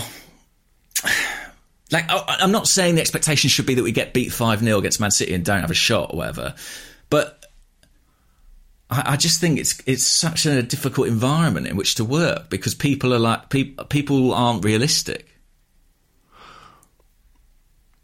Would yeah. You, you must know this. Like we must, we all know. We're all football fans, but we all also know football fans are a bit mad, don't we? Yeah, I mean, I think um, you know, I think there's a, a- point to be made about the, you know, the way the team were supported during the game at Man City, and uh, some of that is Yeah, that, that that kind of, you know, okay, we're losing, we know we're going to lose, we know we're not very good, but we're here and we're going to support the team, and I think you know that was brilliant. So, I, I do get what you're saying. Um, but Like, I we'll always be three games from a crisis until we're winning the league again. Like that, that is how it's going to be for years. And personally, I just find it a bit exhausting. I'm just sort of like, we've got, we've got to give it more time because, yeah, I don't know. I, I, I, well, everyone's different. Everyone's different. right. But, Of course. but I, but I think So are you are you you're sort of saying, look, what happened in these three games was absolutely shit. yeah, There's no denying that it was shit. Even if there are mitigating circumstances, even if there are if you want to put in inverted commas excuses or reasons, you know, it's not good enough. It's not at the level that Arsenal Football Club should be at. However, you're prepared to sort of put that shit in a box, hmm. Go again after the international break, and sort of take it from there and see where we are at the end of September, see where we are. I mean, is that that's well, definitely that's where I am. Yeah, I, I think that's where a lot a, a lot of people are. But I, I suppose I more mean like we allow a defeat, a really bad defeat, to let us forget everything good. You know, and that's what I struggle with sometimes. The sort of the the idea that like and and but that's because results are paramount in football. I completely get that. Like, and all football fans are miserable. There was a story on the Athletic today that Michael Edwards was leaving Liverpool. The guy's completely transformed that club. And from our position where we're sat, we're like, wow, can Arsenal pay that guy a billion pounds to fix us? I saw he that. is a genius, I saw a lot of questions about that. Yeah, Yeah, and then you look at the comments, and it's all the Liverpool fans going, "Good fucking riddance." Wanker didn't get Salah signed up to a new contract. Get him out the club. When when uh, City pulled out of the race to sign the 36 year old Cristiano Ronaldo, the comments on the piece that I read on the Athletic were like, "Sack the board, sack the board of Manchester City." Okay? Yeah. Like we live in a mental world of unhappiness. It, like football is a is a way for people to moan about something. I get that. But also, let's be grown-ups. No? I guess so. I mean, it, we're we're um, we're sort of slaves to what they do to us, though. In some ways, you know what I mean? Because we're we're in this. No, we're not slaves. We're like Granit Xhaka. We should be being smarter. We should be being more rational. We should take personal responsibility, Andrew. We can't. We're not slaves to emotion. But I want a two foot Mikel Arteta, James. I know, I know, You know. I know. Anyway, I know. I feel like this is going to be like clipped up, and people will say James having a nervous breakdown. I just suddenly sort of caught myself and was like, "Come on, come on." I believe that the club have made the right decision to go with young players. I, I really think it's correct. I think it's going to cost us in the short term. I think we're not going to be as good this season as if we'd gone out and bought 27, 28 year olds. Almost certainly. And yeah, some of these guys aren't even going to play. But I think in two or three years' time, whether or not Mikel Arteta is the manager, it will have been the right decision. And we've been asking for it. We've been asking for it. So I don't. I I, th- I think our concerns over the manager. I just don't want that to be like, and therefore we have no choice but to set fire to the stadium. You know what I mean? I know what you mean, but I don't know that that's um, what most people are saying. There might be some lunatics out there who are, you know, with the, the can of petrol and the matches. But I think what what the we are where we are because of what's happened so far this season. The only, only, only way anyone feels any better is if Arsenal start winning football games. Correct. And we're now in a situation where I think, you know, obviously going into a two week interlull on the back of losing to Brentford, losing to Chelsea, losing to Man City, and losing to Man City the way we lost to Man City, where pretty much it could not have gone worse. I mean, maybe it could have, but like I, I can't think of how that would have much, been. not much, much, could yeah. have gone worse. So we're now in this spiral of despair, unhappiness, and introspection.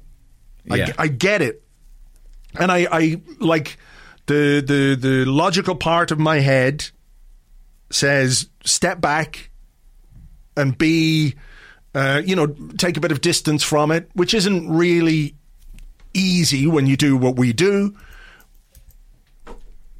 But the only way it turns around is if we start playing some decent football, start scoring some goals, start uh, winning matches.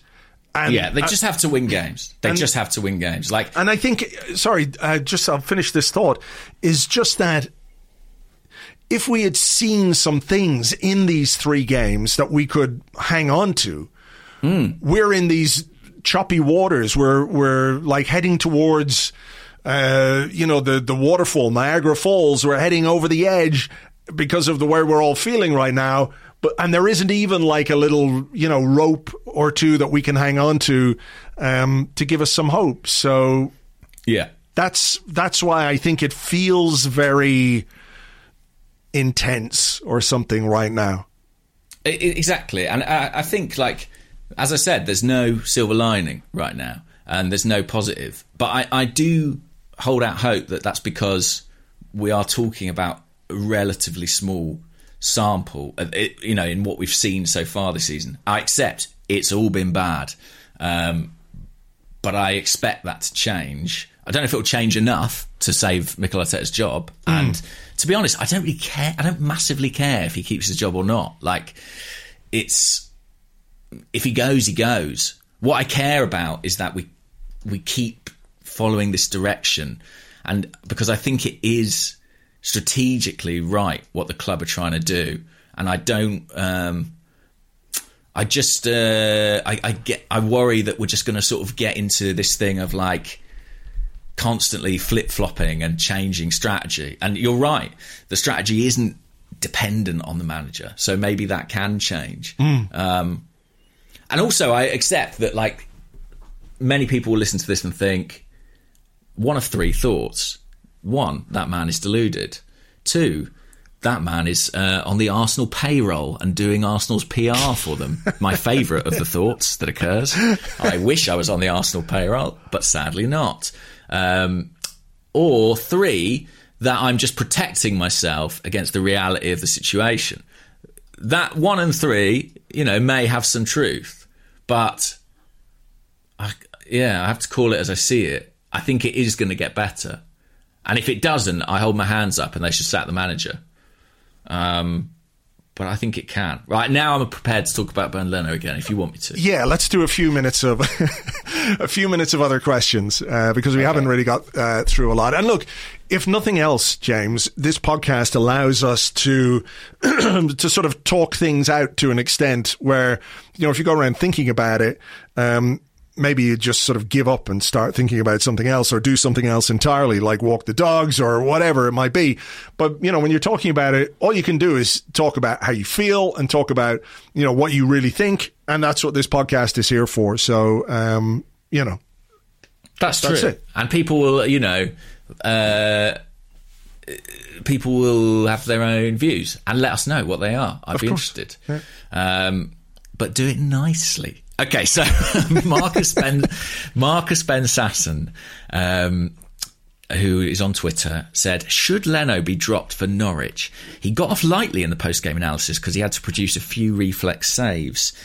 Uh, but he doesn't communicate well with his defenders, and his indecision cost us the first goal, which snapped our fragile confidence. I do think, um, you know, he had a role to play in that first goal, but not, um, you know, I think it, it, it doesn't uh, take away from the other issues like Chambers and the cross coming in and all that kind of stuff. I, I wouldn't be surprised if Leno was replaced for the Norwich game. Interesting. And I'll tell you why. Um, a, I think, you know, that that Ramsdale, one of the reasons that they bought him is, you know, he's a bit more proactive, comes off his line a bit more. So maybe he does prevent that first goal. Um, I don't think he stops Man City scoring on the day or anything like that, but maybe that's it. But I think Leno has decided that he isn't going to play out from the back anymore. I mean, it does feel like that, and it? yeah, it does. Like I was, I watched him early on against Man City, and I watched him in the previous game, and he doesn't want to do it. Like we're set up to do it, and he won't do it. He waves them forward. I cannot believe um, that a manager who, you know, last season spoke so clearly about what his philosophy was in terms of how we play and playing out from the back. And there's that famous comment, isn't there, about you know, does he get nervous if if he sees his team playing it out from the back? He goes, no, I get nervous if we kick it long because we know the ball is coming back. That's even more the case now because we literally have nobody to kick it to.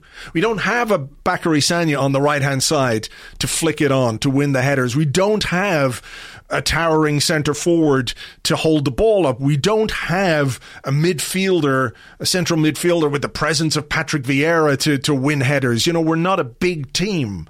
So I cannot believe for a second that we have decided all of a sudden that we are going to be a long ball team. So mm-hmm. I think I can't believe what I'm saying is I can't believe Leno has been instructed to do what the manager wants his team to do. If a team presses you high, that's part of why you're playing out from the back, right? Yeah, I heard you and uh, I heard you talking about this on the um, preview pod with Lewis, right? Yeah. About how we seem to give up on it when teams press us, but that's exactly that's what we should point. want them to do. Yeah, exactly. You, you, It's like- press, we play, and now look, space, run, run, run, score, score, score. That's fucking football. Yeah. Uh, so I, I have a feeling that his either inability or his um, unwillingness to do that will be part of why he loses his place. Whether it happens as quickly as Norwich, I don't know. And to be fair to him, he made some good saves. But that's what he does. You know, he's a good shot stopper. We've seen that from him. But if there is some semblance of an identity to how we're going to play football, then surely he's in danger of, of losing his place because that's a fundamental part of it is what the goalkeeper does with the ball at his feet. Um, I think that um, it could change. I mean, I think Leno did make some really good saves against City, as he did against Chelsea. Yeah. And I think right now, I think he's the superior goalkeeper. Um, however, I saw someone float the idea on Twitter, and I forget who it was, so apologies. I've not been able to find it while you've been chatting there. That it might be worth changing Ramsdale in just to kind of create a sense of freshness and newness in the team. Like, I think if we came back after the international break and it was Ramsdale, Gabriel, and White. with Thomas Partey back in midfield With with, Partey Lokonga. In, uh, you know, he's obviously going to come in for hopefully Lokonga next to Partey. Yeah. I, I do think you might just. They, they compared it to, and I thought this was sort of very smart, when uh, I think it was Szczesny and Vermaelen got dropped. Um, do you, was it after the North London derby, maybe? Mm. And sort of Koscielny and Fabianski, I think, came into the team and had a, a and you know, and suddenly Koscielny and Mertesacker formed a partnership Yeah, yeah, yeah, yeah. there was something to be said for giving an opportunity to people and sort of um, creating a new dynamic. And I, I did feel that, and yes, some senior centre, centre backs were missing, but I did feel like the communication between the goalkeeper and the centre halves against City felt very vague and very non existent. I found myself thinking, who is in charge of this defence? Now, I don't know that any of Ramsdale, White, or Gabriel are up to that if they have the communication or the leadership to do that. But I pretty much know none of the ones we watched the Etihad do. Yeah. Um, so I, I would, almost out of intrigue, I'd be tempted to just go for a new setup at the back and see how that fared because no one who played against City really deserves to play against Norwich. Yeah, well, let, let's lay it out then. Thomas Partey is last season's £50 million midfielder. Aaron Ramsdale is this summer's £24 million goalkeeper. Ben White is Yeah. our £50 million centre half. Gabriel was our £27 million centre half last summer. Lokonga is a nearly £20 million player. Hmm. So if you're spending that money on these guys, Yeah. get them in the team. Get them It's in the nearly team. 150 million pound worth Yeah. of, talent, theoretically. Get them in the team. I, think that may be the way to go, and I think, I think we have to accept that there may be a cost to that. You know, like it, White is not used to playing a back four, and he might make an error, or Ramsdale's a young goalkeeper, and he might make a mistake, or he might play out from the back and do what Ederson did this weekend and kick it off another bloke, and it nearly goes in. But I sort of think that's a price I'm prepared to pay in, in, the name of progress. Well, it, especially if it helps you forge an identity in in terms of your team, who the characters are, who the leaders are, who you can depend on, and how you play. I mean, I think mm. that's the that's the important part of this is that you're not just bringing these guys in because you've spent money on them. Well, of course, you're buying them. You know, it's because you want to play football in a certain way. Why did we Why did we sign Ben White? Just because uh, we like that guy, so we'll sign Yeah, him. yeah, yeah. We've obviously bought him to do something specific, to fit in in a specific way.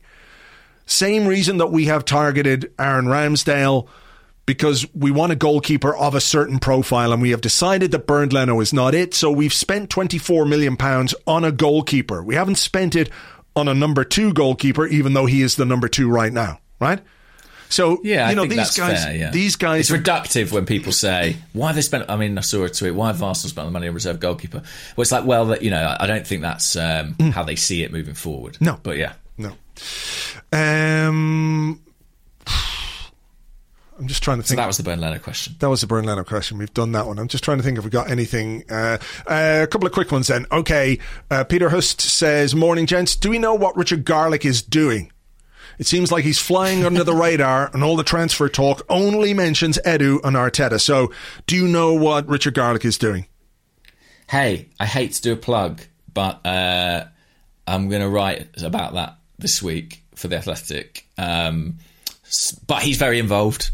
I just think Edu and, Ar- and Arteta are sort of sexier names, probably in newspaper stories. Hmm. But Richard Garlick is very, very heavily involved. Um, In in in the without you know spoilers of your piece, but I mean in the in the negotiation side of things, in the. He's obviously not a talent ID guy. Yeah. Um, and I don't think he really can take too much uh, credit for the strategy simply because of when he arrived into the club. But in terms of the execution and actually the negotiation and the getting deals done, he's been a, um, a Hmm. central figure, maybe the central figure. You know, so depending on what you think of the deals, that will affect your view of him. okay. Um, hey, here's a question Yeah. from at Pramod FC. Are you still hating the Interlull this time around, like we always used to, or are you glad it's here in this madness? um, it's, it feels necessary. I think. It does, yeah, yeah, yeah. It feels like we could all do with a break and just sort of settle our nerves and calm down a bit, and hopefully, you know, uh, we might. Uh, yeah, I might hate not this one, not this one. And actually, it's weird because you know my hatred of the interlull came because I didn't want to be without Arsenal. I wanted to watch us play football. I wanted to watch us win games and score goals. Um, but as I said at the start, you know, the feeling that I had during that Man City game of wanting to turn off is quite uh, an unhappy feeling. So I don't like it. And maybe this interlull will just come at the right time. Um, and we can see what happens with the squad between now and the end of the transfer window.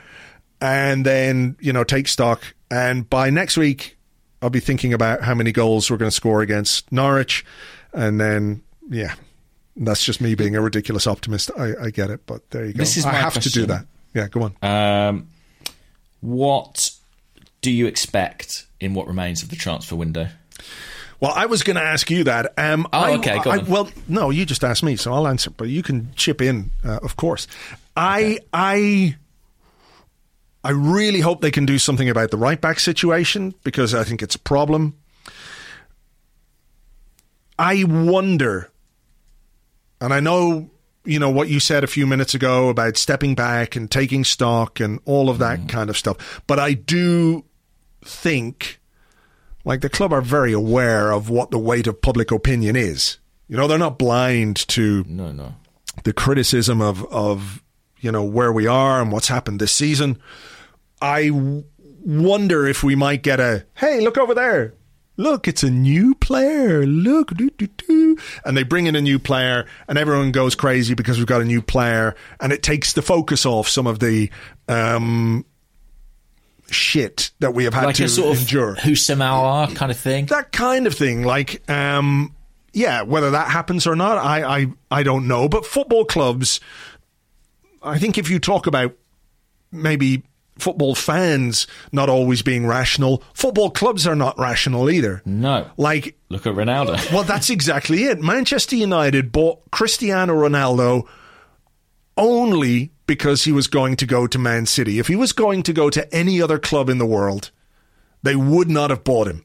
But just to stop him going to their rivals, their their city rivals, they have spent X amount of money on a whatever transfer fee. I don't think it's too substantial. Probably something like 20 million, 20 something million like pounds. But uh, Cristiano Ronaldo does not come cheap even at 36 years of age, even with his past association with Manchester United, Cristiano Ronaldo and George Mendes do not come cheap. So they've they've done that deal not because they said, you know what would be just the finishing piece for the team this season, Cristiano. They just did it as a reaction. So Arsenal doing something as a reaction to what's happened in in this month would not surprise me one bit. Would it would it make you happy? Depends what it was, Yeah. you know. I mean, I've just banged on about how much I love the strategy. So I can't be like, and now I hope tomorrow they buy, uh, I don't know, Cavani. Um, well, I mean, how old is uh? He's only 23. Would people be happy with that? I think they would. I think they would. Yeah. Yeah. I mean, I think I think that would be uh, that would be a nice uh, little addition. Um, I don't know how likely that is or not. I think the right back situation is the priority in what's left of the window. Um, but like, it seems like quite a tricky fit. Like it feels like what they want at right back is quite specific, and Yeah. a lot of names that have been mentioned are sort of not ticking those boxes for them. Yeah, there was a, a question on the Discord. Sorry to cut across you. There was a question Yeah. specifically for you on the Discord from David Baratunk, who says, I have a question for James, which has been bugging me. Many media reported this summer that we had targeted Hakimi, um, who's now at PSG, uh, who was at Inter Milan. That means we identified the position as problematic and the type of player that we wanted. But since Hakimi is signed for PSG, we've not been linked with any right backs. Have we just given up? Was he the only one? What's happened there? Yeah, I mean, the Hakimi, the Arsenal's Hakimi interest was quite a while ago now, um, and I don't know sort of going back into last season and I don't know if like the profile that they're looking for specifically has changed since then. We have been linked with some right backs, um, but for various reasons they kind of haven't worked out. I mean, I wrote about they really like Tyler Adams from Leipzig, who mainly mm. is a holding midfield player, but can also play right back. But he has no interest in moving this summer. Um, there's a couple of others that Max we Aarons. Max Aarons, although you know from what I understand, Arsenal's interest was never serious in Max Aarons because they had concerns over his ability in the air, which I think maybe tells you a little bit about the kind of right back that they mm. want, you know, and the way they see that role. I mean, if you think about the way Arteta's right backs have played, it's always been really kind of tucked in, relatively narrow, joining up with the midfield, whether it's been Bellerin, Chambers, Cedric. Mm. And I do think that they want someone who can do that quite specific job. Um, I wonder if they might have to be a bit more imaginative in their thinking or a bit more flexible in their thinking just to get somebody in because I don't know. I mean, we've got four, but you know, there are question marks over all of them mm. for different reasons. Well, and Maitland Niles looks to be on his way to Everton, as we yeah. I mean, well, they're interested. Arsenal haven't accepted the bid as we're speaking now, but maybe they will. I mean, mm. if they do, you obviously want to think, well, that means someone's coming in. But Arsenal could probably turn around and say, well, we've still got three, actually. Yeah. Um, we still, you know, I think two, I think would be allowed to go. Um, yeah, I really hope they get a right back. Like you, I would never say no to a central midfield player. Um, I sort of think you can always take an upgrade in that part of the pitch, and it will always be valuable, even as an option. Mm. You know, even if it's someone who's just better than Mohamed Elneny, I think that would be great. Um, I, am just trying to think of other areas. I think centre back we're covered, left back we're, probably covered, um, goalkeeper we're fine. Centre forward doesn't seem like Lacazette's going anywhere, so I can understand. Mm not someone not coming in there. So I think that's probably it. And I think we're going to see outgoings. And to be honest, I think outgoings could be a bit of a free for all. It's, it's just a question of like who we can sell for what, um, or loan you know, for what, or loan for what. I mean, there are certain players that we kind of have to accept bids for because they've got no clear role um, in the squad. You're thinking of Eddie. Uh, yeah, I am thinking of Eddie. I'm thinking of Runarsson, to be honest. I mean, we've got four goalkeepers listed in the first team squad. He's, you know, mm. not one of those that we would want to see playing. Um, even though he played at the weekend, Kolasinac. Yeah, he should uh, be gone. Should Willian, we're obviously hoping gets done. Yeah. Nelson. All these names um, are available. Maitland Niles. It looks like it's going to be more, you know, uh, filling a, a, trolley with players and pushing it down a hill rather than a trolley dash to bring loads of players in. I don't expect a trolley dash. I mean, a lot of people have drawn the comparison, obviously, to 10 years ago, 2011, mm. heavy defeat in Manchester. I think what's worth saying is that in that pre-season, we hadn't brought many people in by that stage. It was sort of Gervinho and Alex Oxlade-Chamberlain, I think. Um, and we'd lost a number of very important first team players. Yeah. I don't see us repeating anything like that, but I think they will do everything they can to get a right back. And I mean, to be honest, I think in the summer they felt like maybe we can get away with the right back one. But the first three games of this season mm-hmm. have yeah. shown that may have been incorrect, you know? It definitely was. It definitely was. Okay, very final one uh, from Ali who says, Is Willian really walking away for free or is this Arsenal PR to prevent further backlash from fans? In my opinion, Willian has been paid off. Well, he says William, but Willian, I know what he means. So, I don't damn you, yeah, autocorrect. I mean, so I don't know the ins and outs, is the honest truth. If he has um, torn up his contract without compensation, I to will borrow Mikel Arteta's word. I, I, I, will use Mikel Arteta's word and say that would be almost unprecedented. Yeah. So what I'm saying now is no comment on the player or the agent. It just is incredibly rare for footballers to not get the money they're owed. It's it's really rare. So if it has happened, I take my hat off to the player. That is very commendable, but um, it would be extremely unusual. I think it's a gigantic if, in my opinion. Um, okay, well, look, we'll leave it there. We'll see what happens um, between now and tomorrow night. Um, yes. in the transfer market. We will do, um, we'll have a Patreon podcast for you, a post window analysis podcast for you on Wednesday. So if you want to join us for that, if you're not already signed up, patreon.com forward slash arseblog. James, are you feeling okay? Feeling good? Feeling like you've talked it out?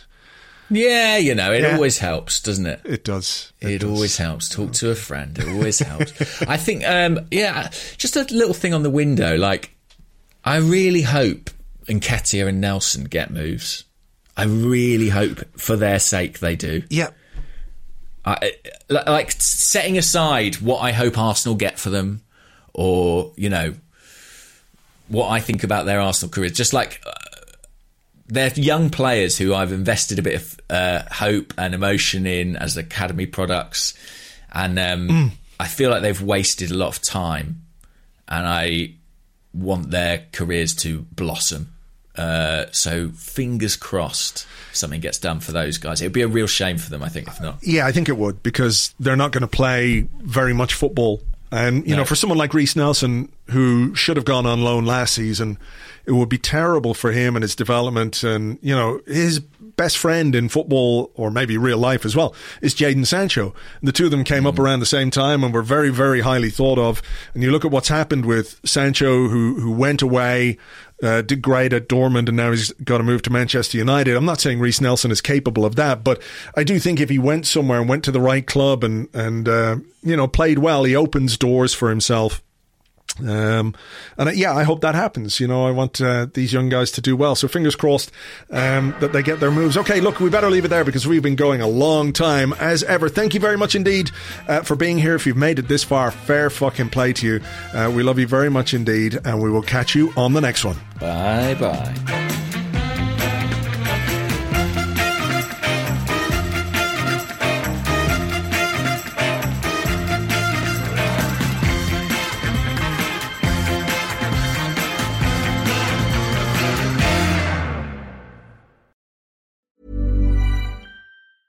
Even on a budget, quality is non-negotiable. That's why Quince is the place to score high-end essentials at 50 to 80% less than similar brands. Get your hands on buttery soft cashmere sweaters from just 60 bucks, Italian leather jackets, and so much more.